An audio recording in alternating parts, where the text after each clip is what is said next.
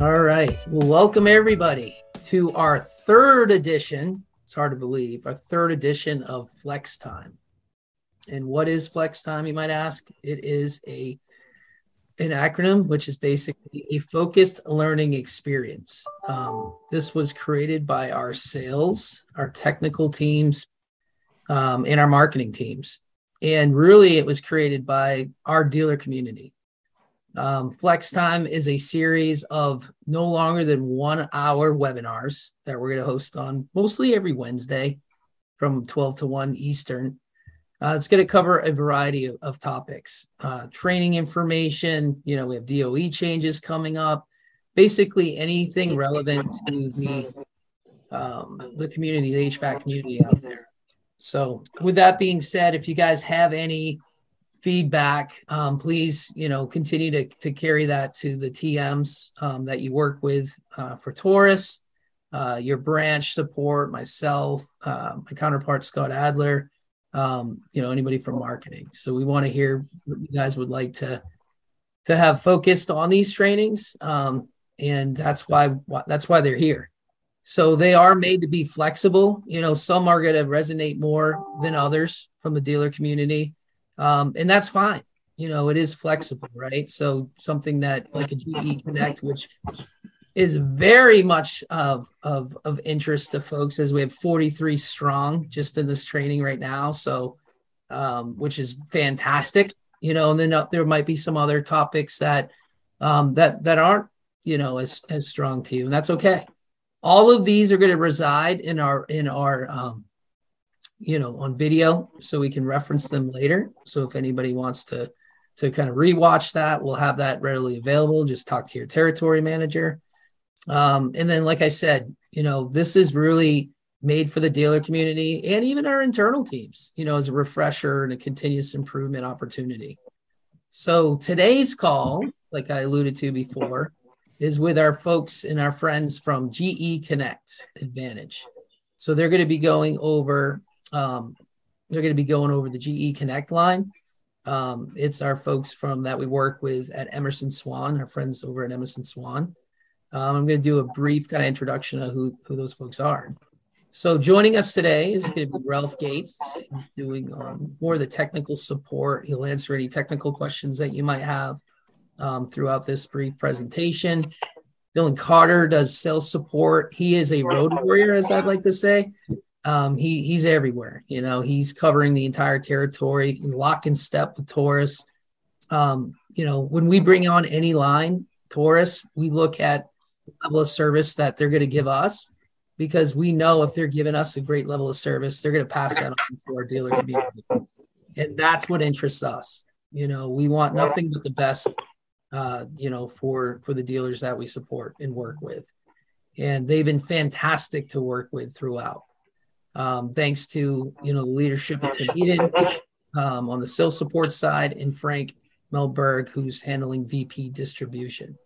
Um, they'll do things like even on your first install, they'll they'll go out. You know, they'll make sure everything's good and and you know answer any questions that you have. And anytime that Taurus has any questions or you know looking for some support, whether it's a road show that we're doing or training such as this, the answer is nothing less than yes. They always say yes. So they're just a fantastic partner, and we look to continue to grow the business with them.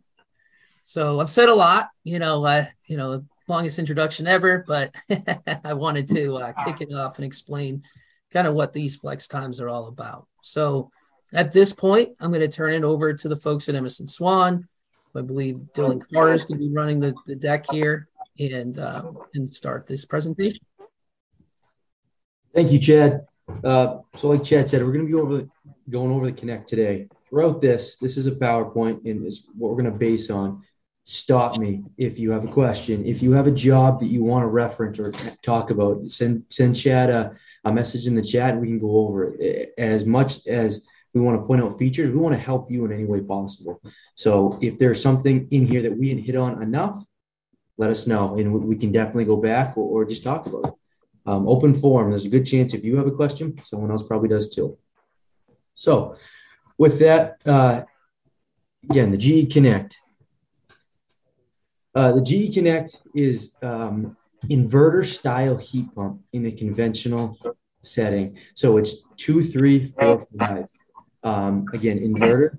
The chassis is a side discharge, um, which is important so we can mount that on a stand, get it up above a snow line. Um, and that's important for primary heat. But um, again, two, three, four, five, it's dip switch setting, um, just like others in that market. Uh, what we are excited about and the opportunity that the Connect series has is now we not only have the ability to uh, offset heating costs, we can displace fossil fuel heating. Um, here's just a fuel cost calculator we put together. Um, and this this is for Portland, Maine. Um, I'm in Maine, as Chad said. Um, so these these are the costs of of uh, fuel in Maine, just just by average. So on here at 17 degrees, you can see that uh, it is less expensive to run the GE Connect than it is any other fuel source, right? Um, and how we got this data is uh, we took a COP. COP at 17 degrees is 2.43. So every every uh, we are 243% efficient at um, at 17 degrees. Fuel oil, uh, 49 per uh, 100 uh, million BTUs. Um, gas, 355. Propane, 403. And obviously, electricity is lower. So this is this is where our displacement is, right? At five degrees, we are still more cost effective to run than oil and propane. And again, this is just at our my current uh, values in Maine. Um, and we can do this chart for anyone in any territory. But this is really important. Um, the topic we get into a lot is changeover, right? Uh, heat pumps are are are uh, not new, but what's new is the concept that we can now replace instead of displace, right? And here's just math that shows we can do that. So as we go through this, keep this in mind. But this this is an important couple slides um, that we're getting asked more and more, which is great because it's starting to resonate with the contractors, right? Um, that that changeover is starting to become uh, more prevalent. So how we get these efficiencies at the low temperature. So outside of uh, the highlighted area, it looks like a, a, standard heat pump, right? You have your indoor unit, your outdoor unit, um, compressor, four-way valve, switches, nothing new, right? You see um, our first level EXV and then our second level EXV. What those are doing are allowing us to keep uh, vapor on top of our accumulator. So that's important for our vapor injection process, right? So in cooling mode at 86 degrees, in heating mode at 41 degrees, that electromagnetic valve is going to start to open. What that does is allows us to introduce vapor, vapor injection to our compressor. so the, the blue dotted lines show that, show that travel, but the, the, the important part to know on this slide is that we are always stacking that vapor at any temperature in our accumulator. So it's always ready, right? The, the temperature, the 86 to the 41, just operate the electromagnetic valve to, to allow it to go. But we're always stacking that, stacking that uh, vapor top that accumulator. What that does for us is it reduces compressor discharge temperature with mid vapor result in an increase in refrigerant volume and corresponding capacities. So the way I like to uh, talk about this is a compressor has infinite ability, right? It, it it'll never shut off until what, a uh, a safety takes it off or blows up. A compressor doesn't do anything but run. It, it knows nothing but run. Safeties take it off. So in their safeties on all pieces of equipment, right? What we are able to do is introduce vapor midstream into this process and allow us to keep our temperature and pressure down so we're inside those safeties with allowing um, more volume. So the compressor speed has to be about 50 hertz. Um, and then that mid vapor injection valve will start to open, that electromagnetic valve. Um, the result increases refrigerant mass flow provided uh, better capacity and operating efficiencies. So again, we're just introducing vapor in mid-cycle to, to increase volume while keeping our pressure and temperature down. This is nothing new to the HVAC industry in a whole. It's new to the residential climate, right? Um, chillers have been doing this for years. Uh, but again, in this residential chassis, this is this is newer to the market, and it, it works extremely well. Uh, the, the COP speak for themselves on, on our on our equipment. So just some features on the Connect. Again, we have two, three, four, and five ton, two chassis, four SKUs. Our indoor units, we have uh, four SKUs, two ton, three ton, four ton, and five ton.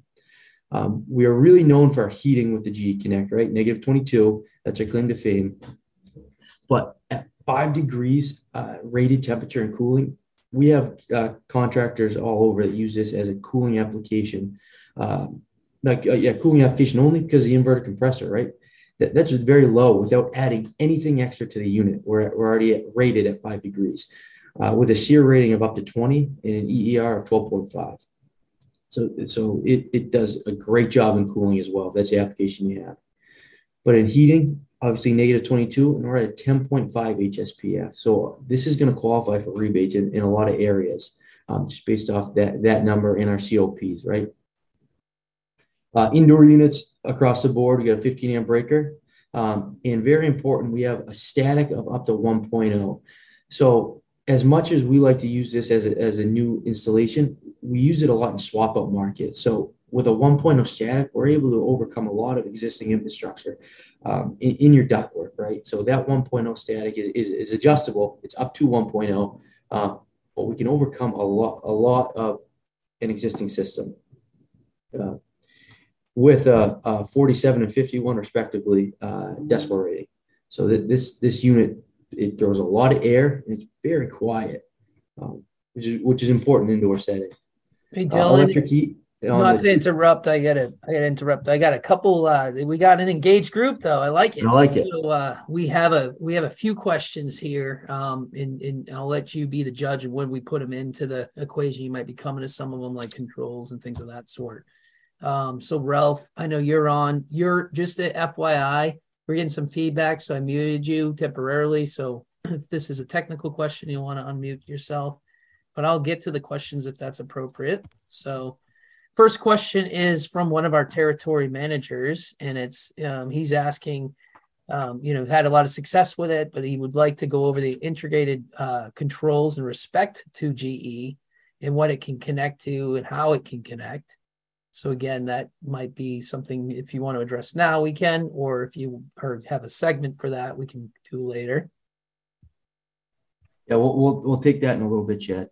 Okay, and then I have some kind of more to this. I believe the slide.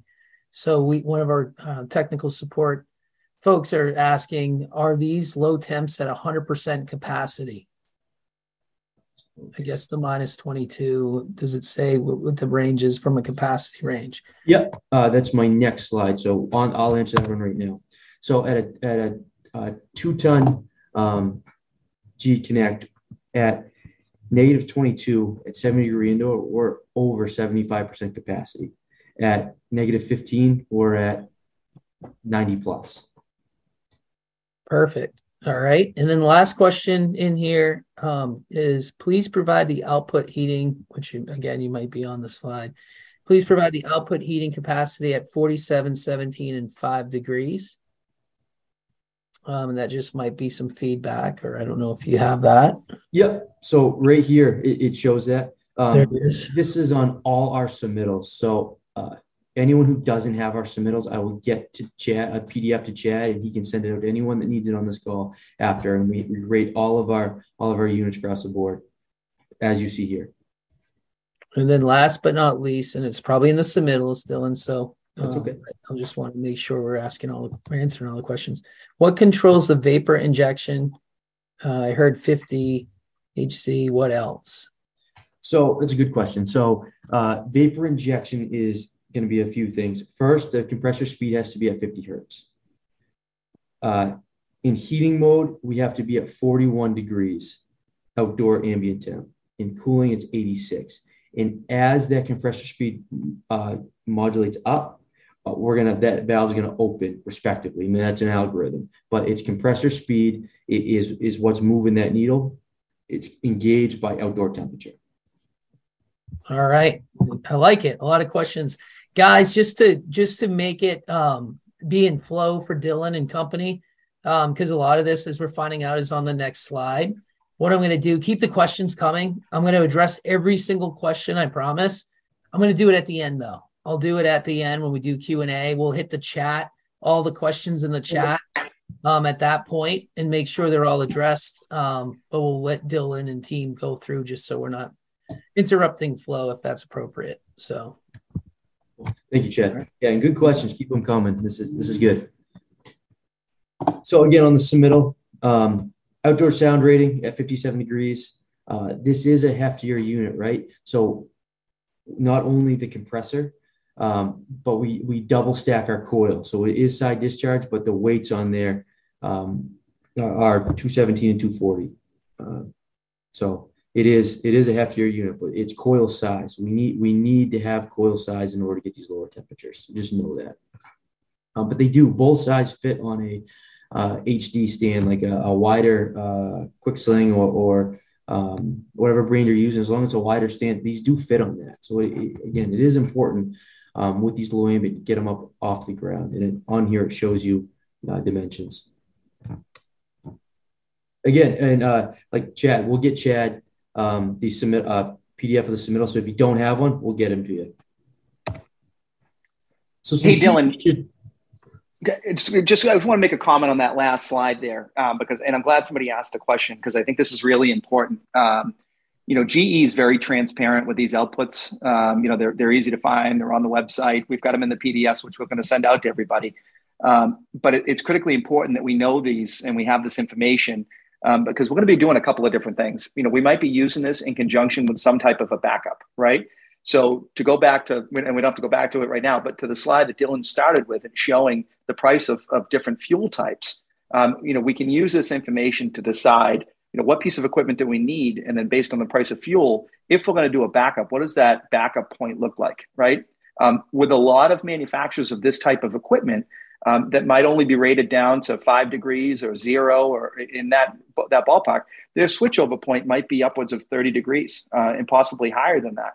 Um, with what we're doing down to negative 22, we can bring that switchover point, if we need one at all, much lower. And I think that's important to understand um, and it's easy to define when we're talking to a, a customer um, because as long as we know the price of the different fuels, we know the outputs and the COPs, we, we can give a clear answer on that. The other piece of it um, is that in some of the states like Massachusetts, there's some pretty significant rebates um, for fully electric heat pump systems. And you know this system can be used in that capacity. We know the outputs. We know them down to negative 22. Not that we get there in Massachusetts a whole lot, um, but we know what's there. So if we're doing a sole source system, we can feel confident that we're going to have the BTUs uh, to do what needs to be done. Um, and we also have the ability, which Dylan will talk about, to do electric backup um, either as a, as a supplement um, or uh, to be used during the defrost cycle, which we'll get into. But I think this this chart right here is so important in really understanding that um, and those two things that we just described there. So I just wanted to point that out. Thank you, Frank. Thanks, guys.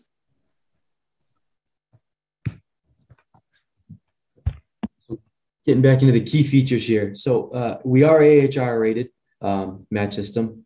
Um, air handler ships in the upflow or horizontal left. We'll get a picture of that air handler in a minute, but it's just a conversion from left to right with the drain pan. You can go horizontal right. It ships ready to go, upflow horizontal left. Right now, we do not have a downflow system. Um, 24K through 60, so two ton through five ton, uh, dip switch settable, two units, ECM motor up to uh, 1.0 static, capacity select function. Those are the dip switches. Uh, small footprint inside discharge. Again, that I can't stress enough how important it is. If you're using this for primary heat, get it up off the ground. And traditionally, we've had to use an eight inch heat pump pad, and that still holds the water. If we can put this on a stand and get it up, you're going to have a lot more success uh, through your defrost cycle because water's going to pour off of this. Um, it, it's it's critically important to get that up, up above the snow line. Um, and with our chassis, we have the ability to do that, which is not like anything in the market. Uh, DC compressor, 410A, um, up to 20 SEER, uh, in 10 year registered warranty. Um, registering this product, you get a 10 year warranty. Uh, if not, it's five. Um, and coil. One thing I, I didn't touch on, and we're going to dive into it here, is a 20 volt, 24 volt control. So this is this can run with anyone's control as long as it's 24 volt signal. Heat pump thermostat, it is not a communicating system. Um, that allows us to have a lot of success in that swap out swap out market. If there is existing systems, and it, all we have to do, as long as we can put a put a thermostat on that is heat pump, or it may already have one, um, we can run our unit. Our our condenser is the brains, right? It, sends out refrigerant and gets refrigerant back, and based on those pressures and temperatures, it modulates our compressor, so it doesn't care what it's connected to on the inside. Um, and that's really important and a big part of our story with this 24 volt control. Um, if a customer already has the nest that they spent the money on, if they have the ecobees, if they've done the honeywells, we can adapt that. There's not no proprietary control. Um, so much so that we don't even have a control because uh, that we sell with this. We want you to use whatever you're comfortable with. Um, and that, that's a big part of our story very important.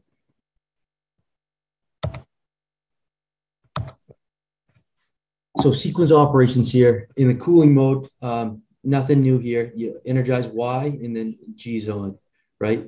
Um, you're going to start your 24 volts from your RNC uh, to your thermostat, and that's going to give your signal. That's going to come. That 24 volts going to come from your handler. In the heat mode, our Y is energized. Uh, OB switches our reversing valve. Um, our G turns on for our fan.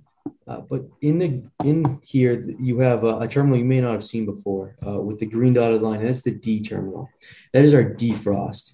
So in because we're low ambient heat, when in the defrost mode, um, when we get a defrost call, we're going to give a signal to that air handler to bring on a secondary source of heat. So with with our air handler, we're going to put in. We, we always suggest you put in a electric strip heat uh, electric coil, excuse me. Um, this is going to bring on the electric coil in, in the defrost. So our defrost lasts no longer than six minutes. Um, but in six minutes at, at, zero degrees, we can, we can lose a lot of um, uh, energy in that six minutes. So we always want to keep, uh, keep energy up. So it's going to come on in that six minutes time. Um, but that's what that terminal is for. It's just a signal to let the air handler know we're in defrost it energizes our W1 or our auxiliary and brings on that electric heat. Hey, Dylan. Yep. This is Ralph. So I just want to add a couple of things. So this 24 volt uh, control system, it's so simple. We all know 24 volts. We all cut our teeth on 24 volts. So the, the other thing that it allows us to do is to bring in a uh, an ERV. So we could incorporate the uh, an ERV into this system, right? Pipe it into the return, and what, what is sometimes known as a simplified application or installation. And uh, because of the 24 volts, we can then turn the blower on on the indoor unit on a pure ventilation call. So we can incorporate other things into the system very easily. We can incorporate a hydronic coil as our second stage, perhaps, and just go through your uh, your zone or, or uh, circulator relays to accomplish that, tie it in with the boiler. So it's really versatile.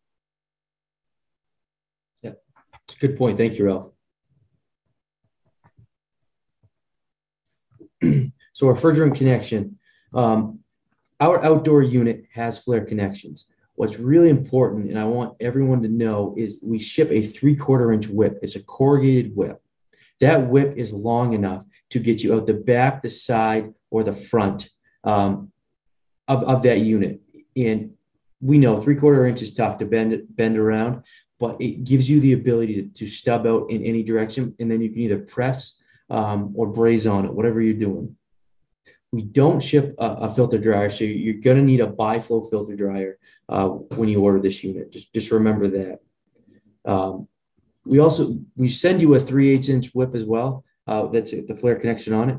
Use it if you want to. It's not as critical. Uh, 3 H is more spaghetti style, but that three quarter, once you use it, you'll you'll understand exactly what I'm talking about. It, it is it's so nice to be able to get out the uh, any way uh, through that unit without having to bend bend copper.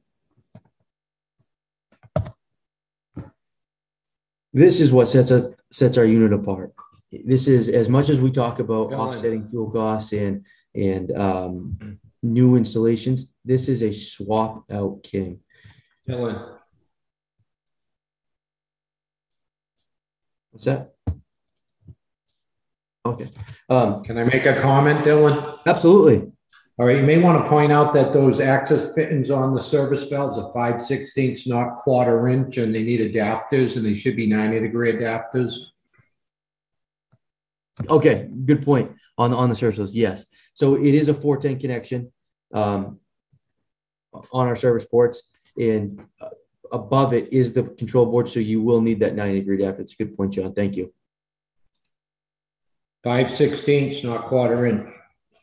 Five sixteenths, yes. Um, in a perfect world, we're going to use three eighths, three quarter on our, our line set size. But if existing infrastructure, right, if there is uh, already a system in there and it's five eighths or seven eighths, we can use that on our two three tons. So we have we have the ability for our suction side to be five eighths, seven eighths on the uh, two three, and seven eighths, instant eighths on the four five. Our three eighths is a hard number. It has our liquid line has to be three eighths. Um, but we have the ability, without losing capacity or line set length, to adapt to existing line sets, five eighths or seven eighths, seven eighths instant eighth.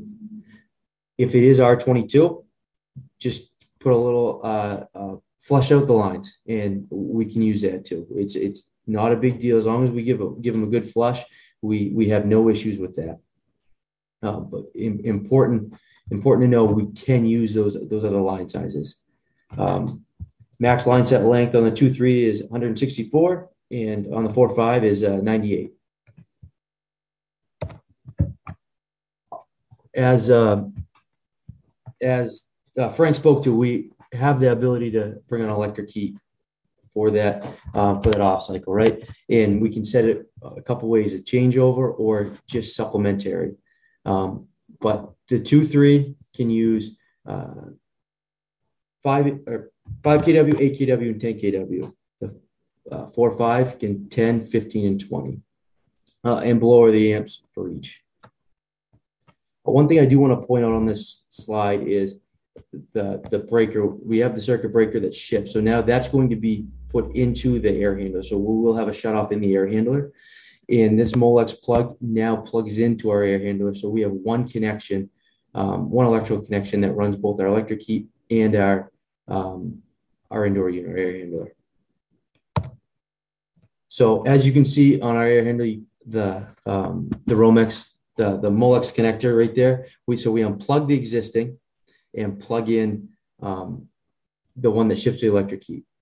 The circuit breaker mounts in that metal cutout and that control board swings out. On the next slide, we'll, we'll go through step by step how to put that in.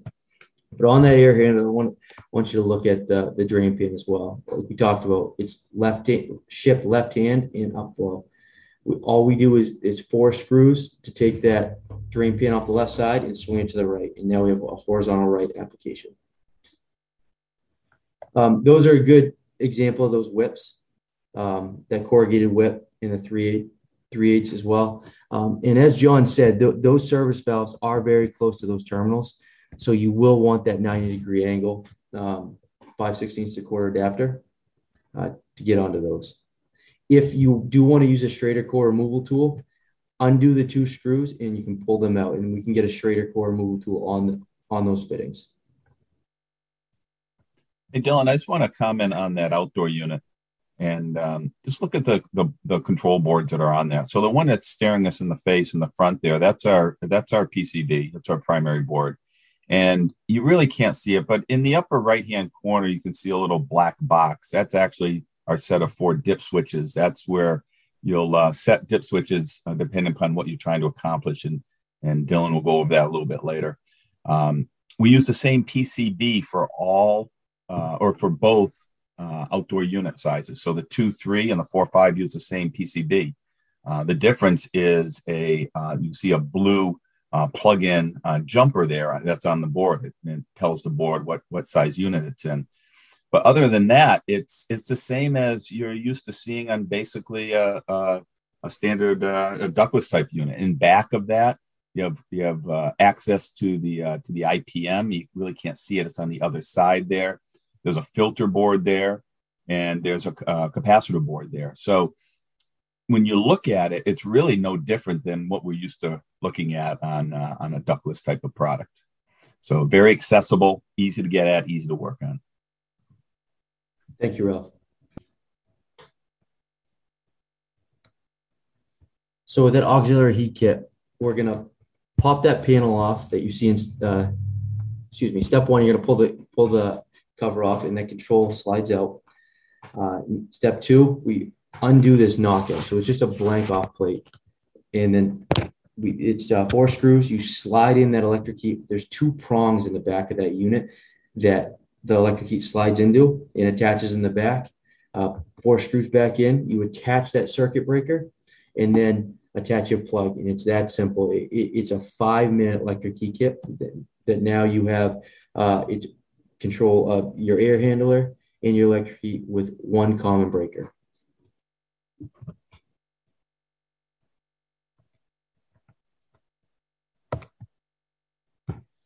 So as Rob was talking about the dip switches on that little board, so this this is what you're going to see is, is four dip switches when you when you look in at the top right of that board. Our first dip switch is always our size. So these units ship in the bigger size, right? So the two three is going to ship three ton, four five is going to ship five ton.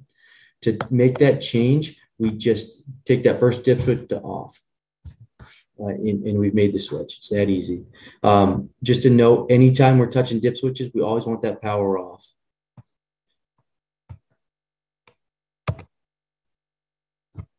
Our second dip switch is our defrost. If we are using this as primary heat, I would suggest doing a strong defrost. All that does is allows uh, our, our compressor speed up about 15 hertz in that defrost cycle. So the defrost cycle just becomes quicker, right? That's the only thing you're doing for a strong defrost, and that is taking two from the on position to the off position. And then our operating mode. Standard operating mode, we're going to start at 25% capacity and come up to 100%. So that's all you're going to do. That the compressor is going to come up 25% speed and go up to 100. Strong mode starts at 50 and goes to 100. We don't use this very often. Where we might see it is if uh, a garage door opens or we lose a lot of energy quickly and we want that recovery time to be faster. It's not going to start at that 25%. It's going to, it's going to ramp up, right? And uh, if you remember, 50, 50% is where our, um, our vapor injection locks in, right? So we're going to skip that, that bottom 25%. We're going to get up to 50. Our vapor injection is going to go and we're going to give a lot more energy quicker uh, for that recovery time. Energy saving mode uh, is 25% to 80%. Um, where we use this a lot is half tons, right? We have two, three, four, and five. So one and a half, two and a half, three and a half, four and a half um, are not technically covered. We can dial in our outdoor unit to that half ton coil by doing energy save mode. Um, yeah, 25 to 80% is going to be almost exact on that, um, on that half ton size. You will not have to remember this. We, something else we're going to send, send Chad is our, um, uh, reference guide, and, and you will have this. And if you want printed out, we have printed out versions, but just know about it.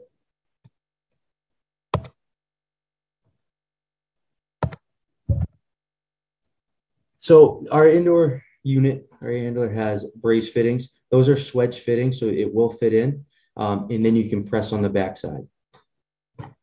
It is full of helium, so when it, when you do um, make your first cut, there is pressure behind those fittings. We have the ability to get up to 1.0 static pressure. We're going to ship at less than that. We're going to ship at 0.3 static, right? So standard out of the box, you're going to be at 0.3 static, which a lot of times is enough to cover what you got um, for the various sizes, two, three, four, and five ton. Um, just know we have the ability to change, and that is a board on the indoor unit. When you open up the unit, take off that front cover, um, and there's a little electrical panel that we, we saw earlier. Right behind that is these, these eight dip switches, heat and cool. We're only ever going to adjust the heat dip switches. As you can see here, um, levels one through eight, you make the adjustment based on CFM. So you find the CFM you need and you make the adjustment um, on the dip switches on the board. Again, only the heat side are we, we touching. We don't we don't want to change any dip switches on the cool side.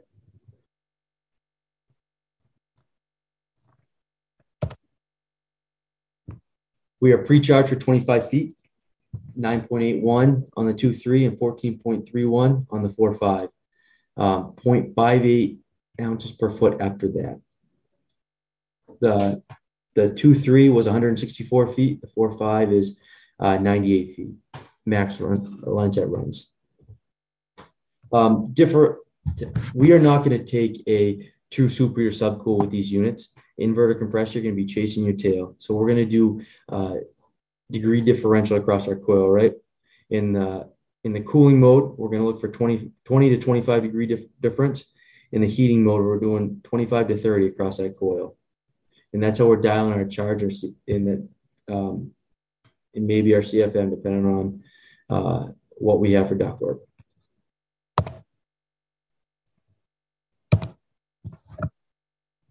So these are the error codes, and they're listed on the back of the unit, uh, the back cover of the unit on every unit.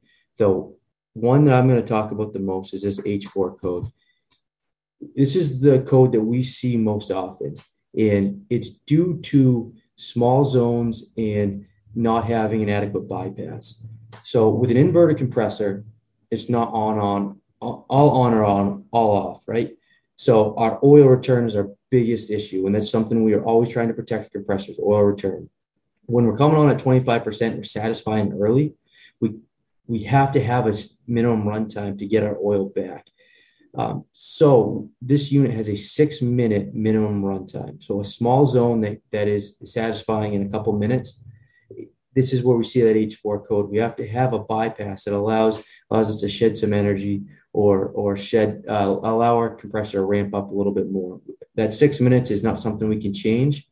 Um, so if our indoor unit can't shed that energy, it's going to send signals back to our outdoor unit that something's not right. So an H4 is going to give you two soft lockouts and then one hard lockout. The ways we get around that, um, we need a post purge. Uh, most zone controls come with a 60 second to 90 second post purge. If we can take it to three minutes, that's fantastic. Uh, the more post purge, the better. Um, bypass is the biggest one. We, we need a bypass on a zone system. If we have a bypass, we can't take it out of our supply and dump it right in our return. We're not mixing any air in that case. We're just taking hot hot air and dumping it right back into the return and doing the cycle over it. And that causes these H4 codes because the unit just cannot get rid of that energy. Um, and we'll, we'll, touch base on that after. I'm sure people have questions on this. Uh, but that is the biggest error code we get is that H4. Um, and it can be averted with, with installation.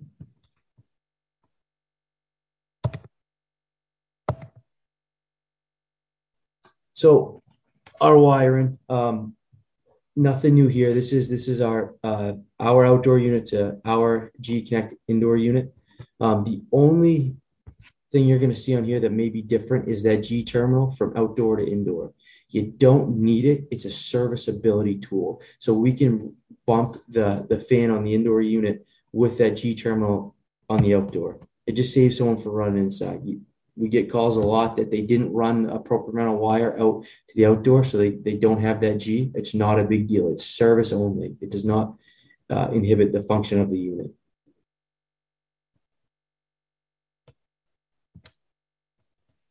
Third party indoor application. So as uh, as Ralph spoke on earlier, we have the ability to do a hydro air handler um, in any other function that a 24 volt can can service. Um, we get case coils. We put a case coil in a furnace. Uh, obviously, a backup heat with a, a fossil fuel. Um, we can do either either one of those. Or, or, we see a lot of hydro coil. We see a lot of, of, of boilers being installed with radiant and the hydro coil as, as a secondary source. Um, as long as we have a heat pump TXV and the coil is rated for 410, we we we have no problem with that. We can, we can use third party anytime as long as we we meet those criteria, the uh, heat pump TXV and, and 410 rated.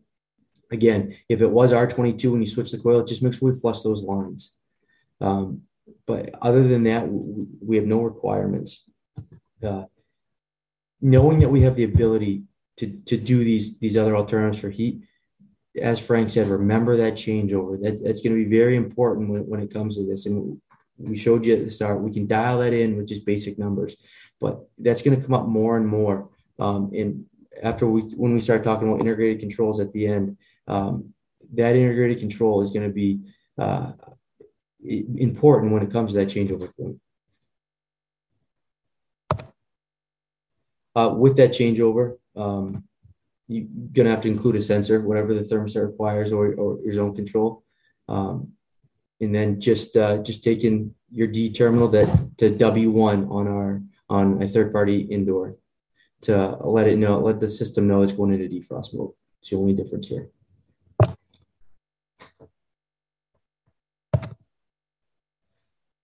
So again, I, I, I bring this up again because it's important. It's a true cold climate, and we have the ability to, to save the end user money at lower temperatures um, running the heat pump or fossil fuels.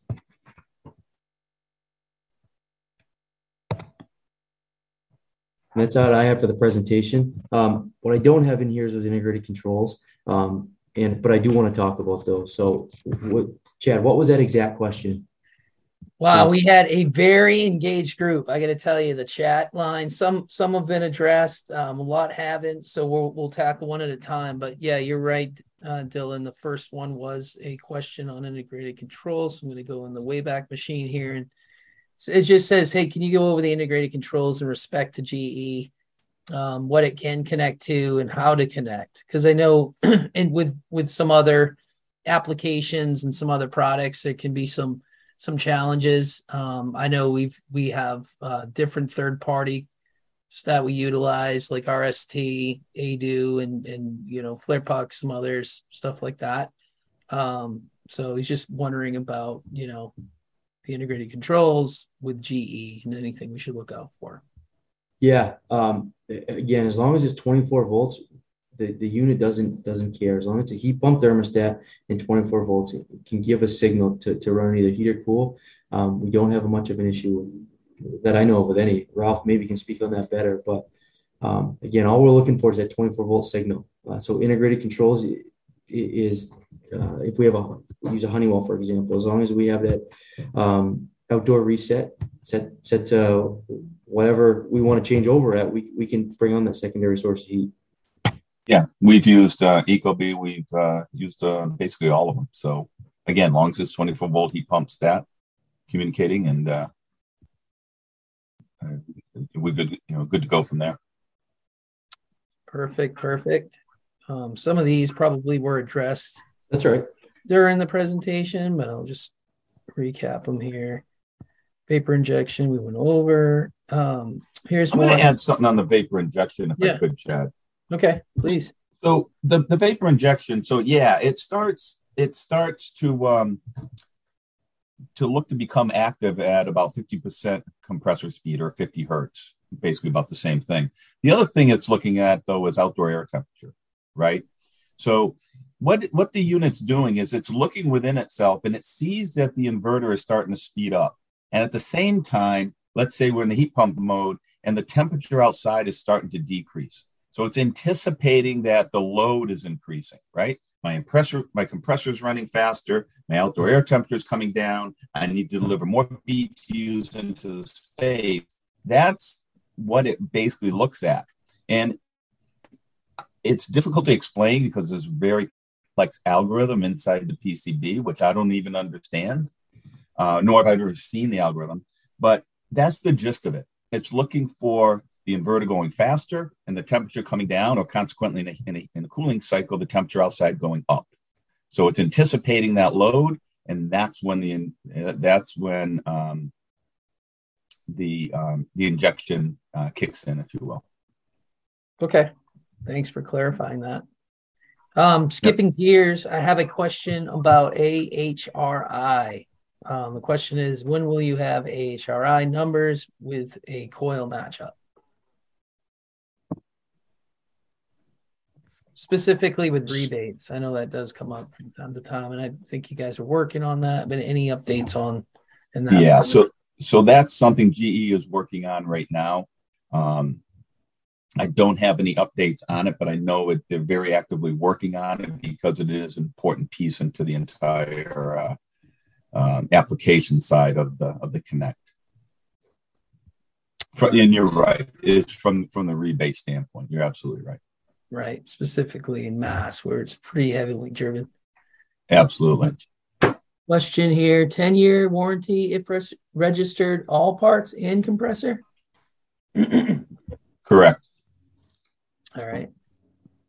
And then um, why is the outdoor unit only allowing full ton capacity increments? I do see strong cool and economy in advanced settings. Say that again, Chad. You're just saying why is the outdoor unit only allowing full ton capacity increments? I do I did see strong cool and economy and advanced settings, but they didn't see that um, outdoor unit allowing full ton capacity in increments. I guess it was one of the earlier slides regarding outdoor unit. Hey, Dylan, it's Rob. Yes. Hey. Hey, um, we typically deal in a lot of half ton and small increments. And I was a little disappointed with the true inverter capacity that we couldn't select partial, um, you know, two and a half ton. But looking at the settings in the service manual with the strong and the economy, is that kind of the way to level those adjustments? Yes, yes. Using um, using that economy mode, the energy save mode, um, that's how I would match that half ton size. Um, it's only going to allow it to ramp up to uh, five uh, percent over a half ton size at eighty percent. Perfect. Thanks, Rob, for clarifying that as well. Does that answer the question, Rob? Any any other questions on that subject? Nope, that was it. That was the only thing I would say. I was a little disappointed, but in reading further into it, it looked like you had some tuning adjustment there. So, yeah, it's good. Thank you. Perfect. Thank you. And then we have one about rebates, and it's just asking about will will this qualify for rebates without integrated uh, controls? In what I think- location? You know, I think it depends on locations, Yeah, right? exactly. I'll, I'll address that for the group too. I mean, that that's probably less on GE and more on you know the residing states. Um, you know, I know with Mass, that's a big component of it. So you know, you'd want to make sure that does. But again, we talked about that earlier that you haven't had really any issues with controls and matchups and things of that sort. So uh, um, if, if they're running a, a twenty a traditional heating system now, uh, that's twenty four volts, and we can we can make it work. You might have to add a uh, a common maker or, or a C wire, whatever you call it. Different brands call it different things. Um, but yeah, that's it's all we need. Uh, I can talk to rebates there for a second. In Vermont, Massachusetts, and Rhode Island, uh, GE is on the NEEP list, so it will qualify for rebates there without an integrated control. It would be New Hampshire, which is the land of the free, uh, and they have no real rebate structure to speak of. So I don't even know what to speak of there. And unfortunately, right now, where it's a single zone heat pump, uh, it would not make rebate in Maine currently. Okay. Thanks, Tim. All right. What else we have? We have a lot of questions in here. All right. Uh, how does the system meet demand on the T stat when you have a one degree delta on the set point? Will it correct one degree? And does the compressor act in stages or variable, compressing to inverter driven compressors? I think you talked a little bit about this already, but can you elaborate on that point? Yeah. So uh, I'm gonna suggest uh, suggest we put a bigger differential offset than one in there, um, just for the case of, of uh, we talked about shedding energy. So if we do have that smaller zone, one degree is going to take no time for for this unit to um, satisfy that space. Um, but we do ramp up in hertz, right? So we're going to speed. We're going to start at 25%, and we're going to try and satisfy the space at the lowest compressor speed. Um, and that's an algorithm based on time and um, what that unit is getting back for pressures and temperatures. Um, but they will try and satisfy it using that inverter at the lowest possible speed.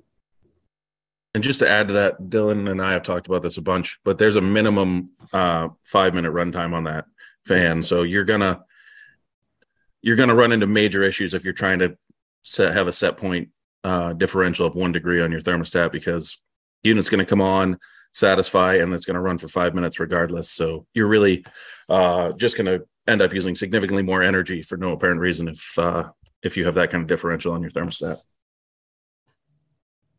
Perfect. Say, Tim, are you talk, Tim, are you talking about the five-minute fan runtime after the thermostat is satisfied?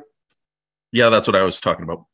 Okay, because there's some confusion on that because we were at a job site recently and originally they were saying that it was a five-ton minimum ru- runtime. Now we have a board on order because they're saying it's supposed to be a ninety-second runtime after the thermostat satisfied.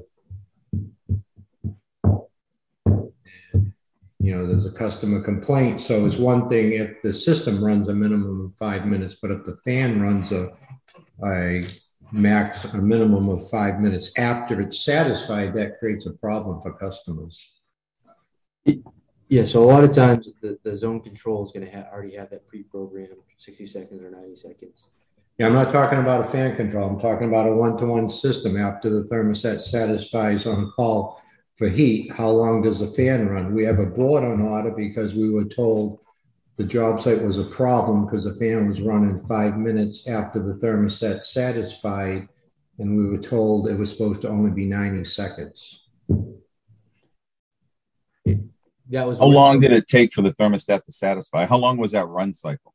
Oh, the run cycle was, you know, 15 minutes, something like that. The house was cold. Um, we've done it a number of different ways. We made the unit run, heat the house up, um, you know, for 10, 15. I was on the job site for two hours.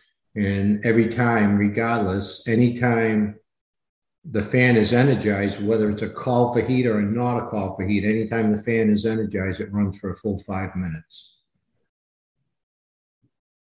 And that was a, with a Connect indoor unit, not a third party. That was a connect indoor unit.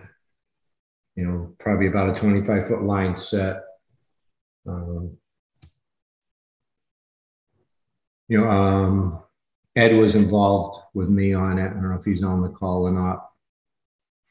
Uh, no, he isn't. He's uh, he's traveling right now. But let me let me talk to Ed about it. We can get back to you on it. Okay, because we do have a board on order. I provided all the documentation. Um, Okay. and Originally, they were saying five minutes, but then they came back and said, no, it's supposed to be um, 90. And then the other thing, I don't know if Chad was going to get to it, but I have a question on there.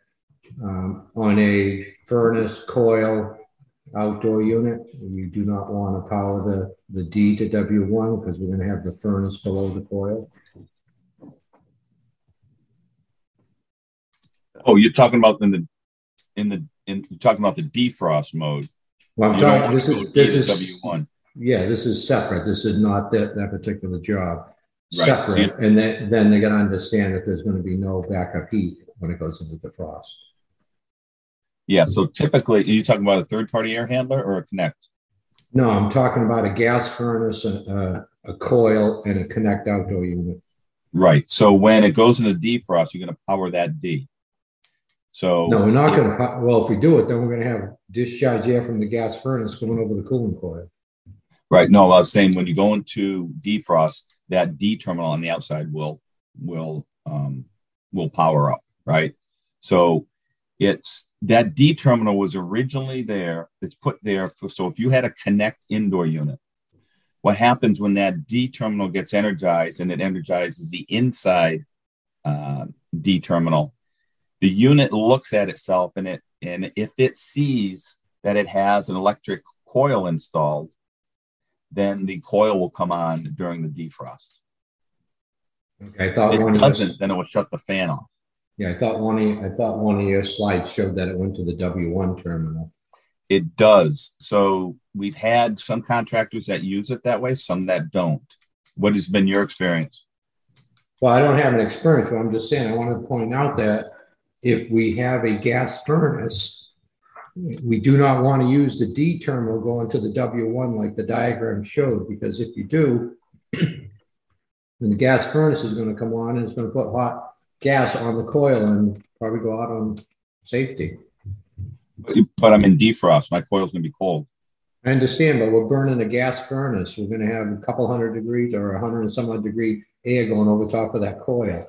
Understood. We'll have 120 degrees or so. So yeah, I mean, yeah, it's it's so that's where some of the um, we have to look at each application, right, and see how we're going to do it.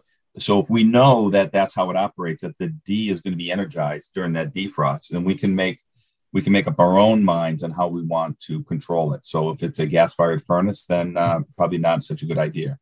But if it's something else, we might want to we might want to use it. Okay, but it knows it's smart enough to know to shut the fan off. Or what do we do in that case? You know, it's because um, it, it, it does not have the ability to shut off the fan of a third party indoor unit. Okay, that that's kind of what I was getting at. I, I just, Yeah, it's okay. gonna blow. It's gonna blow cold air into frost. I understand. Okay. All right. Well, thanks for all that feedback. That was great. Um, it's helpful for everybody. So we have a couple that were already answered, but I'll say it for the group in case they didn't see it in the chat. Um, does GE Connect have their own electric heater? And Tim Burton, our technical and uh, training manager, answered that saying yes, GE does have an electric heat kit available. Um, Can I, can I jump in? Because I don't, I feel like I've had my hand raised for a while and I'm not being picked. So. sure. Jump I in, a Dave. question On the interaction of the electric heater itself. Does it only energize, get used when it's in defrost, or will it come in uh, if the unit's running for a certain amount of time or droop temperature? It all depends how it's set up through the thermostat. So, uh, anytime that your second stage of heating is energized, then your electric coil will come on. How you enable that second stage is is could be any one of a, a number of ways. Could be could be outside stat. It could be um, you know it, uh, room temperature droop, if you will. There's a lot of ways you could do it. Hey guys, uh, I'm just going to throw this out there because the last two comments, a solution to one integrating uh, whether or not you can use the auxiliary heat with your heat pump or not if it's a gas furnace. Look to the Honeywell IAQ Prestige. You can completely configure if that's a gas furnace or if it's a hydro air, if it's compatible with heat pump operation, changeover set point, everything we've just discussed in the last eight minutes, you can completely tune in an IAQ Prestige thermostat. And done. Integrated, simple, perfect. Thank you, Rob. Awesome, thank you. Perfect. Thanks. I, I'm still not clear on my question. So you said there's many different ways to do it, but looking at your schematic when you install, it doesn't really say anything other than you get power back at the D terminal during defrost, so you can run the electric heat. But you're saying we can add a W2 terminal to this? No. So on your on your thermostat. So here's the way I look at it. Let's talk about a matching indoor and outdoor unit. So the indoor unit and the outdoor unit have no idea each other exists. What tells them what to do is the quarterback, right? Excuse me, it's a thermostat. The thermostat's the quarterback. So when if for whatever reason the second stage needs to kick in, right? Uh, and that's going to be dependent upon how you set it up right? If it's if it's differential, whatever it is, then that then that W1 or the second stage would be energized. When that so that'd be W1 typically out of your thermostat. Once W1 is enabled, my my my my electric heater is going to come on. So what enables that depends upon the thermostat and what you're trying to accomplish, how you want to how you want to control the space. Does that make sense? Uh, yes and no. It still doesn't tell me what's going to. If, if I have no W two to tell the heater to come on if it needs to, because of the some reason the heat pump's not satisfying the space quick enough. Right. It's a call So two. Where, where does that W two go if there's no terminal on the uh, quick connect uh, air? So it's W one. Your your Y is going to be your YOB is going to be your first stage. W1 Okay, yeah. second stage. you're exactly right. So W one is heat pump. Where's W two go? No. Go ahead, Dylan. I'm sorry. Yeah, Y Y brings on your compressor. OB changes your reverser valve. So that's technically in traditional sense your W one. Your your your actual W one on on on the, in this case is going to bring on your uh, your backup heat. So YB YOB is going to be stage one. W one is going to be stage two. Okay, you said it's gonna work that way. Okay. Yeah. Thank you for clarifying. All right. I noticed we're a little past. Um, we failed the mission of trying to be an astronaut, but I love it. So for those that want to stay, we'll we'll keep going through these questions. It's really important. Um, there's tons of follow up from this too, all kinds of cheat sheets that we'll be sending out. So for those of you that cannot stay, uh, feel free to to uh, you know part and we'll send a recording. So I'm going to continue. There's not that many more left, which um, love love the enthusiasm though. All right, so where were we? All right, Chad, quickly before. Whoop, one at a time. Dave Bennett, you're up. Yeah, the, about, about the rebate, there is a rebate in New Hampshire, just so you know, but it's only on the two ton. Thank you, sir. And then uh, somebody else. Yes. Chad, before before people jump out of here, if you do want a training for your guys, or you have contractors that um, uh, want training, let us know. Talk talk to your talk to your sales rep, um, and then we'll, we'll, come out there. We'll come to the job site. We'll set up a training Taurus.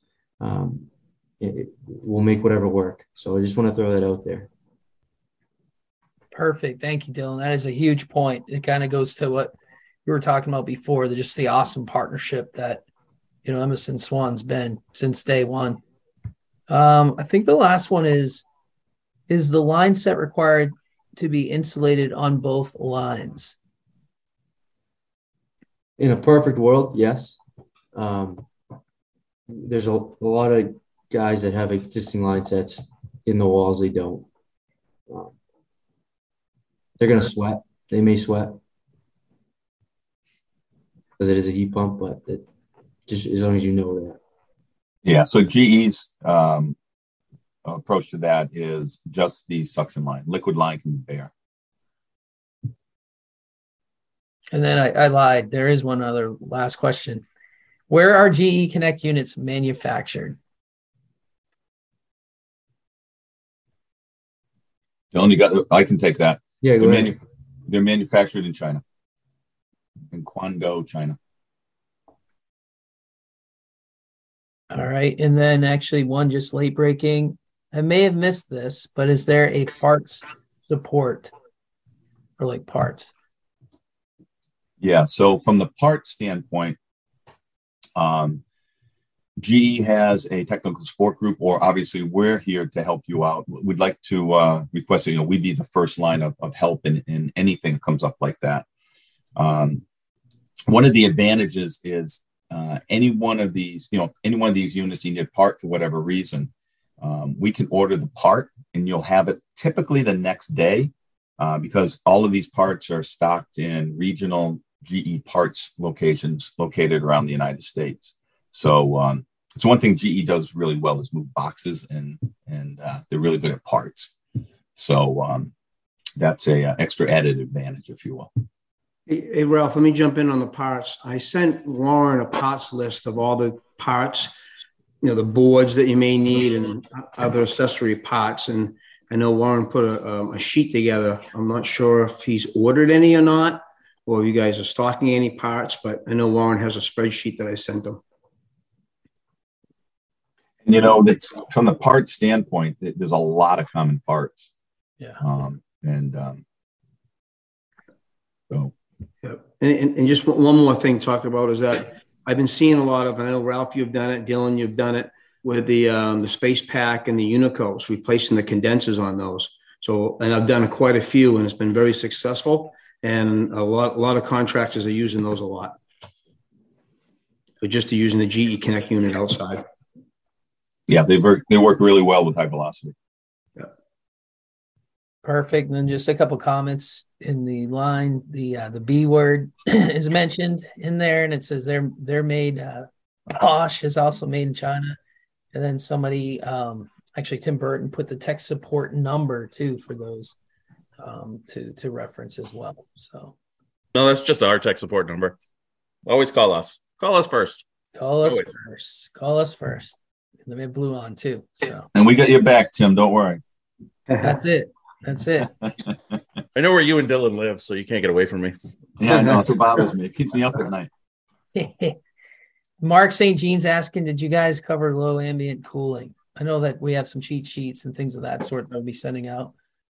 Mark, anything else you guys want to say on that piece?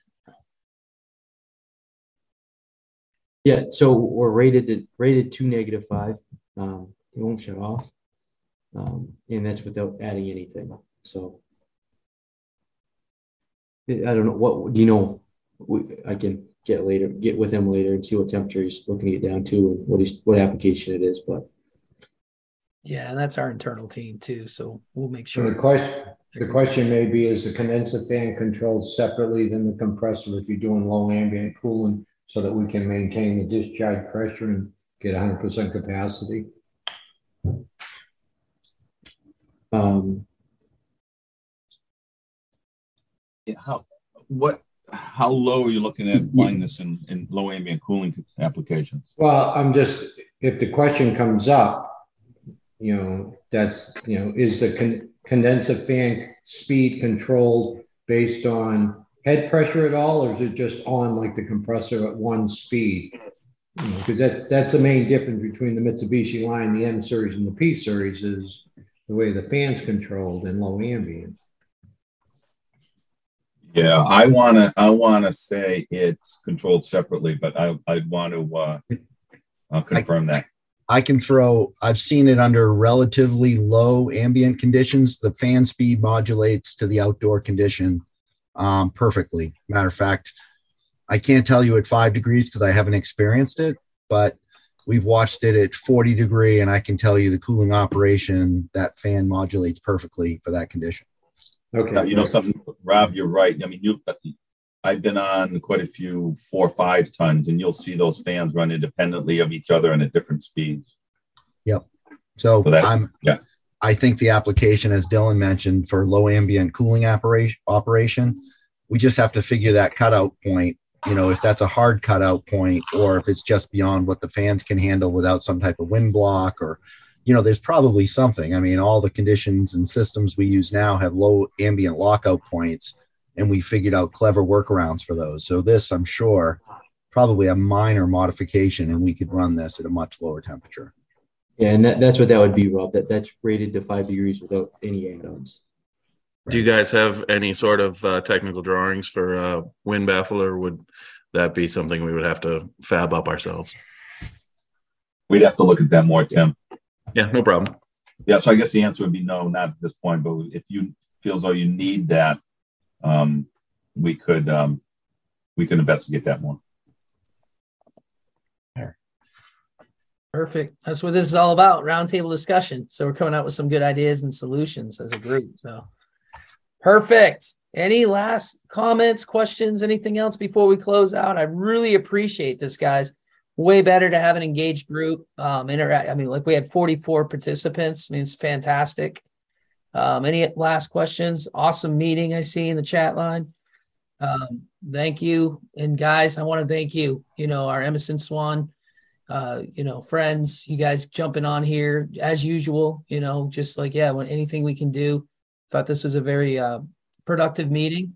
Appreciate your time and uh, to be continued. Like Dylan offered, you guys need any individual trainings, that's what we're here to do as our partner, you know. So uh, thank you guys for joining us today and have a good rest of the day. Thank you very You much. too. Thanks so much, Chad. Thanks, Chad. Thanks Chad. again. Thank you for everybody. Thank you, everyone. I know.